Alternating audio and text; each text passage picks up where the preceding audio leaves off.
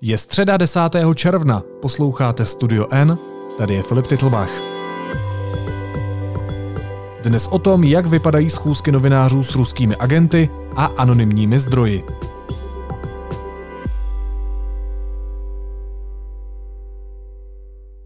Ricinová kauza vypadala na začátku jako velká bomba, která plně zaměstnávala policii, novináře a hlavně spravodajské služby. Nakonec se ale ukázalo, že za jednou z největších spravodajských afér v Česku s největší pravděpodobností stála nevraživost mezi dvěma pracovníky ambasády, z nichž jeden poslal anonymní udání České bezpečnostní informační službě. Oba Rusové navíc spolupracují s ruskými tajnými službami. Potkali se s nimi naši reportéři Petra Procházková a Lukáš Prchal a teď vám popíšeme, jak takové schůzky vypadají. Ahoj oba. Čau. Ahoj.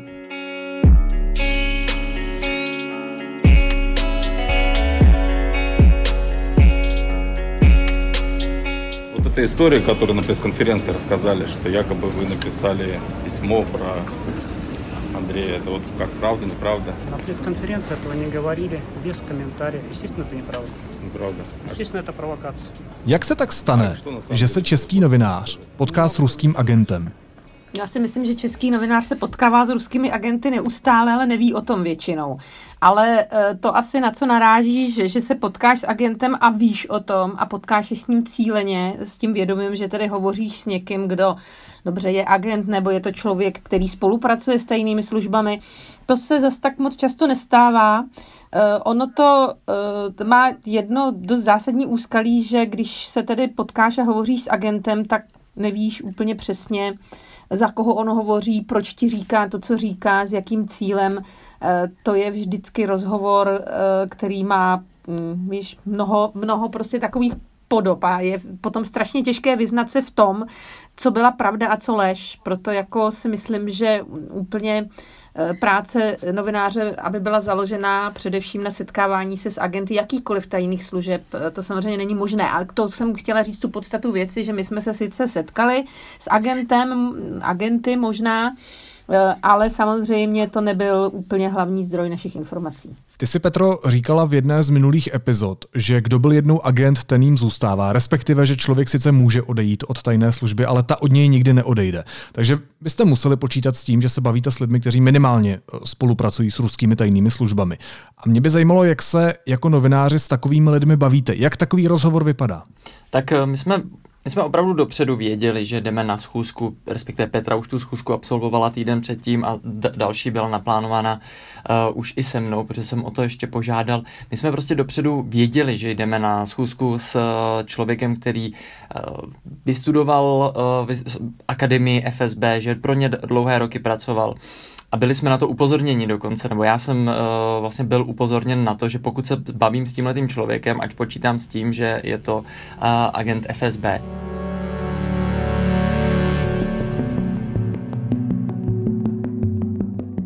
No, uh, tyhle ty schůzky probíhají, no, probíhaly, probíhala tak, že my jsme na to byli s Petrou dopředu vlastně celkem dobře připraveni, protože my jsme uh, řešili, co vlastně z té schůzky si chceme odnést, co chceme, aby jsme věděli, protože my jsme dopředu byli přesvědčeni o tom, že on nám neřekne nic, co se bude dát použít. Ale chtěli jsme stejně slyšet všechny ty jeho vysvětlení, jak se kolem toho bude točit, jak bude vysvětlovat některé uh, naše otázky a tak dále. A takhle nějak to jako probíhá, ono se to nedá úplně reprodukovat, ale vlastně takhle nějak. No, eh, je to taky, je to přesně jak říká Lukáš, ono je to taky trochu ocitu.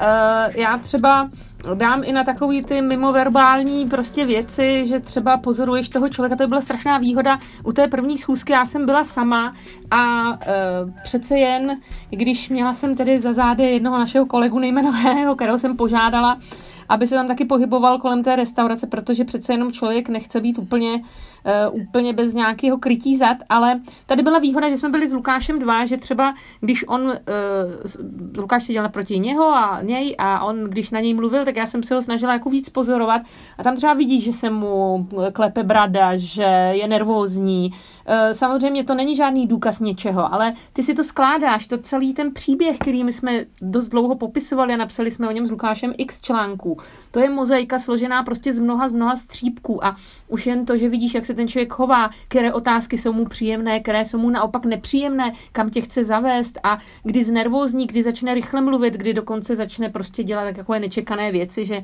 on, když už jsme Lukáš mu opakovaně říkal, že už teda chceme jít pryč, protože se nám zdálo, že nás zavádí někam, kde vůbec nechceme být a že nám vlastně neříká nic podstatného, tak on najednou začal drmolit a mluvit je o pravda, tom... že začal sypat věci, které jsme ano, vlastně ano. chtěli slyšet už na začátku, ale dostali jsme se k ním třeba po hodině a půl, ale vlastně jako stejně jsme věděli, nebo tušili spíš, eh, že nebudou pravdivé, že nás chce zavést prostě na slepou stopu, což jsme si později od, uh, nějakým způsobem ověřili, zjistili jsme to. Ale jo, je pravda, že přesně tohle to dělal, že když jsme se ptali na nepříjemné otázky, já jsem opakovaně se pokoušel se na něco zeptat. Zhruba tři čtvrtě hodiny jsem se snažil položit asi jednu otázku. A vždycky, když jsem ji položil a dořekl, tak on začal, počkejte, já, vám, já se k tomu dostanu. A vždycky jako utekl od té otázky a utekl o, od ní i po tom, co dovyprávěl celý ten příběh a dostali jsme se konečně k pokládání těch otázek. Nikdy na to pořádně neodpověděl.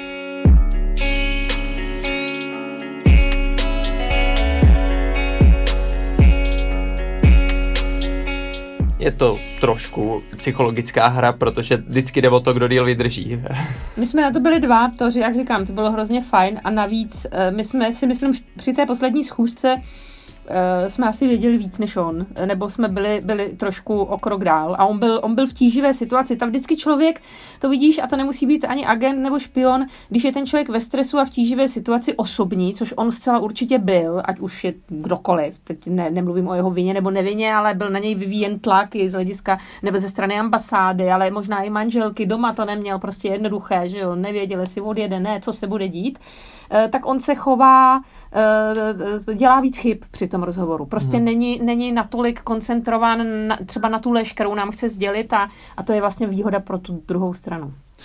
Jak se třeba s takovými lidmi domlouváte, kde se potkáte?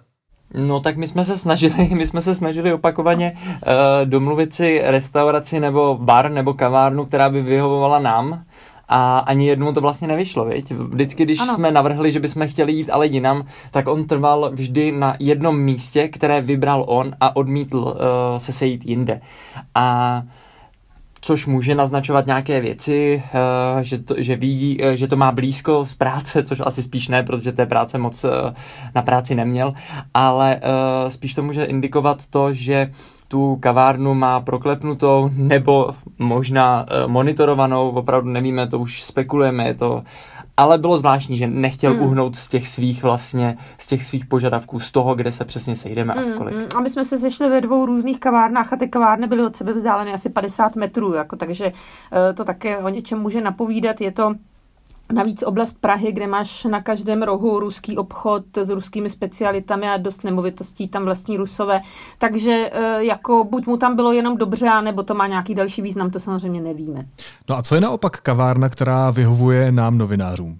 No, je to kavárna, do který nechce, na, kterou se, na, na které se dohodneme my, že tam chceme jít.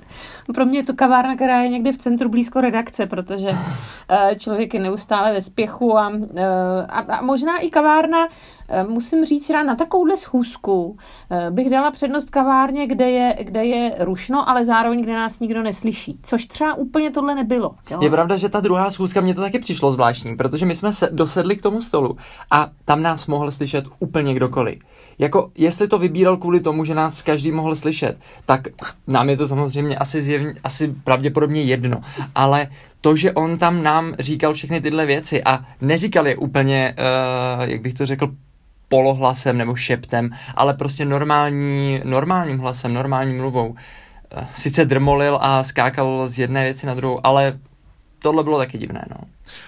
Jak se s takovým člověkem vlastně spojíte? Bylo to tak, že on oslovil vás, anebo vy jeho? A jakým způsobem se vlastně novinář spojí s takovýmhle člověkem? Mě poprvé oslovil uh, Igor Rybakov uh, loni někdy v Dubnu, pokud se nepletu, a nabízel mi nějaké, nějaká témata uh, z ruské strany, jestli by mě to zajímalo. Já jsem uh, se mu ozval, myslím, dvakrát, nikdy jsme se ale nesešli, i přesto, že jsem se uh, o to trochu snažil už v té době a nic jsem teda z těch jeho témat nepoužil. Ale co já si pamatuju, tak s Petrou byl ve spojení také a Uh, to už asi řekne spíš ona. No, já jsem taky, on, takhle, já ty lidi kolem ruské ambasády a Rus, toho centra ruské vědy a kultury dobře znám, tam chodím na různé akce, takže já jsem vlastně lépe a dříve znala pana Končakova, protože on pořádal různé tiskové konference a různé velmi prapodivné akce, na které jsem chodila, ne, že by se mi ty akce líbily, ale uh, jako z hlediska novinářského to bylo zajímavé, on byl opravdu takovou hlásnou troubou té nejprimitivnější ruské propagandy, musím říct, pan Končakov. Já vůbec nevím, jestli byl agent nebo ne, ale vím, že ten člověk tady uh, podporoval uh, prostě takové ty mm, nej, nejreakčnější kruhy, mm-hmm. abych tak řekla. Mm-hmm. Uh, pan Rybakov, tam s, ten, s tím jsem se znala nejdřív jenom po četu, uh, on mě taky oslovil sám, Eh, vlastně a eh, tu schůzku, tak když jsem si teď pročítala ty čety, eh, tak jsem zjistila, že sice pak, jako já jsem říkala, tak se sejdeme, ale předtím on mě vlastně k tomu dovedl. On se se mnou od počátku nějakým způsobem chtěl sejít a u Lukáše taky jevil zájem zjevně, protože prostě je to naše tématika tajné služby. Eh, a doslova mi tam napsal, já čtu články vaše i Lukáše Prchala, ale nejdřív chci mluvit s vámi a pak i s ním. Jako trošku si diktoval, ale myslím si, že zase ne tak úplně nás dotlačil tam, kde chtěl. A eh, teď by mě zajímalo, jak v těchto příbězích řešíte novinářskou etiku, protože vy zkrátka nemůžete jen tak něco zveřejnit, abyste nenaskočili případně třeba na nějakou spravodajskou hru. No tak uh, základ je mít vůbec co posuzovat, takže jako, když vlastně nic nevíš, tak nemá cenu vůbec uh, to řešit, ale tak uh, půjdeme na tu schůzku, s, s tím člověkem se sejdeme, uh, buď si to nahrajeme, uh, uděláme si nějaké poznámky a pak prostě přichází ta důležitější část, řešíme co s tím, vlastně my jsme z té schůzky přišli s Petrou a říkali jsme si, hele, jestli tam něco bylo pravda, tak to bylo maximálně tohle, tohle a tohle, protože u ostatního se našim otázkám vyhnul. A v tu chvíli jsme začali řešit, jak to ověřit a u drtivé většiny z těch věcí jsme přišli velmi rychle na to, že je to naprosto neověřitelná záležitost a nakonec vlastně jsme hmm. upustili i od toho předčasného zveřejnění toho, co jsme celou dobu si mysleli a co jsme teda jako, s čím jsme pracovali.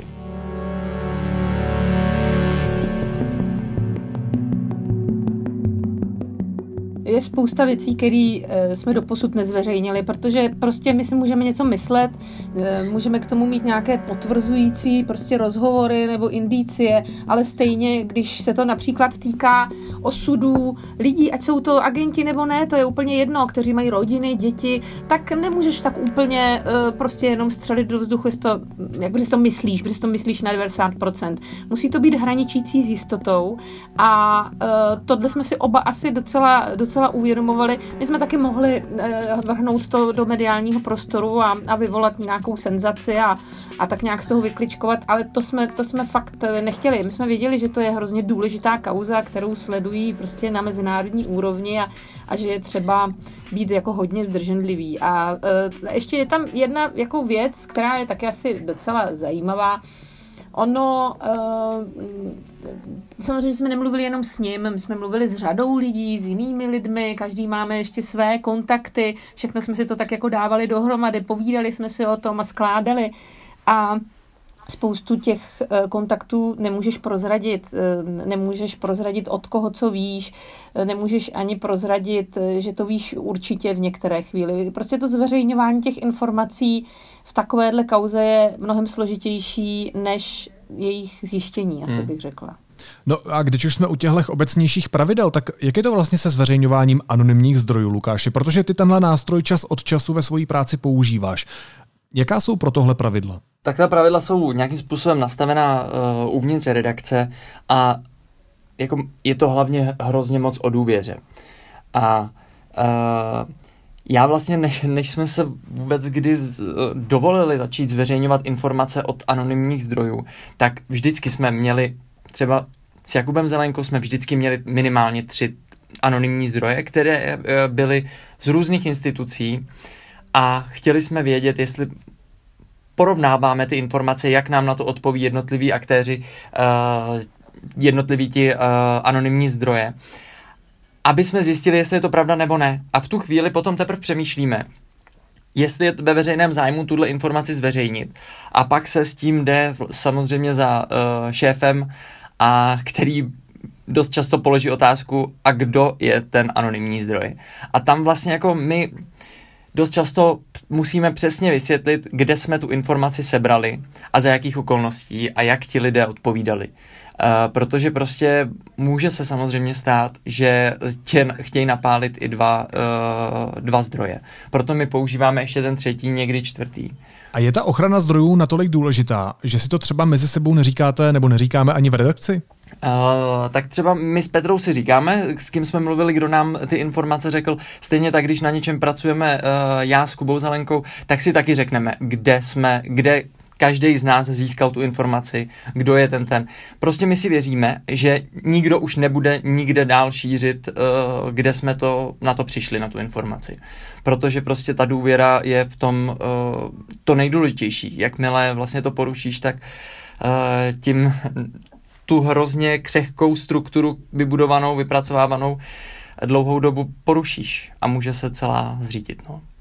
A když už se s takovým člověkem bavíte, s člověkem, kterého potom čtenář v novinách vidí jako anonymní zdroj, tak jak potom ta konverzace třeba běžně vypadá? Protože člověk si to totiž možná trochu představuje jako konspirační schůzku někde na nějakém neznámém místě, zašera, bez techniky, bez mobilu, ale tak to asi úplně není.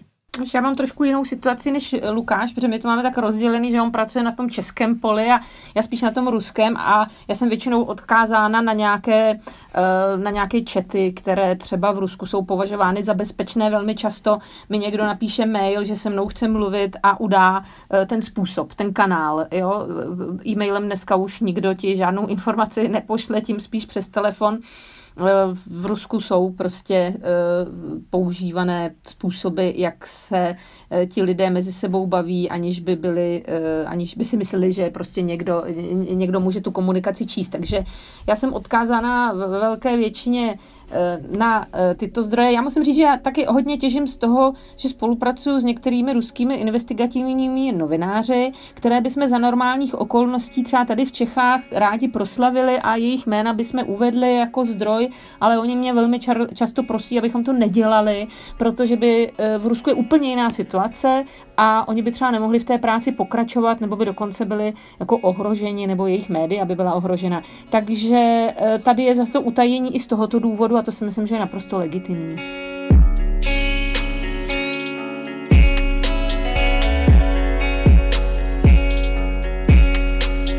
My jsme nedávno řešili třeba případ předžalobní výzvy kanceláře prezidenta republiky na deník N, ve které po nás právník hradu požadoval, abychom vlastně zveřejnili zdroje našich informací o tom, že si uh, kancléř Minář vyžádal u čínské ambasády výhružný dopis pro ex-šéfa Senátu Jaroslava Kuberu.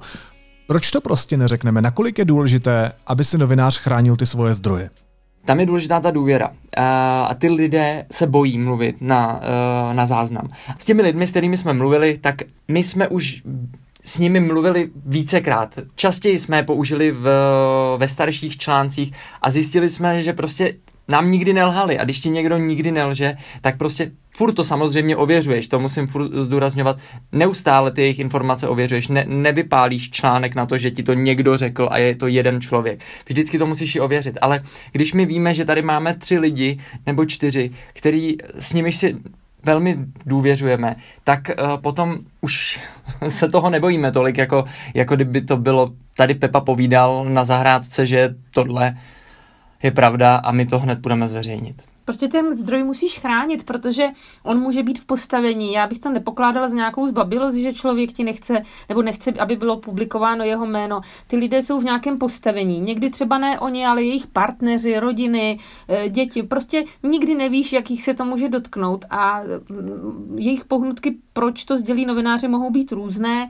Třeba prostě proto, že je něco štve, ale sami to na sebe vzít z těchto důvodů nemohou. Novináři jsou tady od toho, aby to ověřili, aby byli přesvědčeni, že to tak je, a pak ale, aby také kryli toho, kdo jim třeba tu nepravost pomohl odhalit. Mm-hmm, přesně tak. Jak říkala Petra, dost často jsou to lidé, kteří mají nějaké postavení, pracují uh, pro státní instituce a bojí se, že budou mít kvůli tomu, že ti mm. nějakým způsobem pomohli nebo tě někam navedli, že budou mít problémy v práci. Můžou oni přijít a už uh, prostě nebudou mít uh, takové místo a tak dále dále. Možná ještě poslední věc. V jakých případech se tenhle způsob novinařiny dá použít a kde už je to přes čáru? Protože na tom výsledném textu to přece um, ubírá na důvěryhodnosti, když tam není to konkrétní jméno, které nám tu informaci říká tak přistupujeme k tomu jenom v případech, kdy není možné uh, informaci ověřit jinak než přes anonymní zdroje. Vždycky se snažíme uh, to dos- zjistit na základě rozhovoru s různými lidmi, kteří mluví na záznam, uh, na základě rozhovoru s politiky a tak dále. Ale když nakonec vlastně oni řeknou, já se s váma o tom bavit nebudu, protože, protože, tak ty už nemáš, ty vyčerpáš většinu možností, jak uh, tu informaci získat. Přesně tak a bylo to i v této ruské kauze. Já jsem mnohokrát se dotazovala na ruské ambasádě. Uh, vzpomeň si na naši minulou kauzu, když jsme jo, jo. dělali ruské domy. My jsme především se dotazovali lidí na ruské kompetentních oficiálních zdrojů. Když oni ti pokládají telefon nebo ti doslova řeknou, že ti nic neřeknou, uh, no tak se musíš, musíš pátrat. Nemůžeš to zahodit, tu kauzu. Musíš pátrat a pak se tam objeví lidé, kteří by mohli skutečně být nějak postiženi za to, že ti něco řeknou, tak ty, ty musíš krýt a opět si zpětně tu informaci konfrontovat s tou informací zase zpátky ty instituce a takhle furt dokola. To je naše práce. Říkají reportéři deníku N. Petra Procházková a Lukáš Prchal. Díky moc, že jste nám to popsali. Mějte se hezky. Ahoj. Hezký den, čau. Teď jsou na řadě zprávy, které by vás dneska neměly minout. Bývalý slovenský premiér Peter Pellegrini oznámil odchod z mateřské strany Směr, kde dosud zastával funkci místopředsedy. Dříve vybídl šéfa strany Fica k rezignaci. Sněmovní rozpočtový výbor doporučil sněmovně schválit zrušení daně z nebytí nemovitostí. Návrh poslancům předložila vláda. O zrušení daně se již několik let snaží opoziční strany. Slovenský nejvyšší soud zamítl žádost podnikatele Mariana Kočnera o propuštění z vazby. Kočner je zatím nepravomocně odsouzen k 19-letému trestu za falšování směnek televize Markíza. Evropská unie navrhne otevření svých vnějších hranic od 1. července, oznámil šéf unijní diplomacie. Státy rozhodly o uzavření hranic 17. března. Výjimka platila pro přepravu potravin, léků a vybraná povolání. Japonsko chce v rámci skupiny zemí G7 iniciovat stanovisko k situaci v Hongkongu, kde Čína prosadila zákon o státní bezpečnosti. Peking už dříve vzkázal Tokiu, že Hongkong je čistě vnitřní záležitostí Číny. V německém registru skutečných vlastníků jméno Andreje Babiše u firm Agrofertu nenajdete. Některé neuvádějí nic, i když je to podle německého obchodního právníka zákonná povinnost. Jiné jako skutečné majitele deklarují pouze správce a protektory Babišových svěřenských fondů. Víc se dočtete na webu Deníku N a streamovací služba HBO stáhla ze své nabídky Oscarový film Jich proti severu z roku 1939. Podle společnosti zobrazuje etnické a rasové předsudky. Snímek se prý do nabídky vrátí, až proběhne diskuze o jeho historickém kontextu. A na závěr ještě jízlivá poznámka. Poslouchejte pozorně. Ne, ale tenhle postoj, který uh, vy popisujete, uh, podpořil i uh, hlavní krizový expert HU Michael Ryan. Ho... Říká na vlnách Českého rozhlasu Plus moderátorka Barbara Tachecí. Vrtalo mi hlavou, čehože je ten Michael Ryan expert.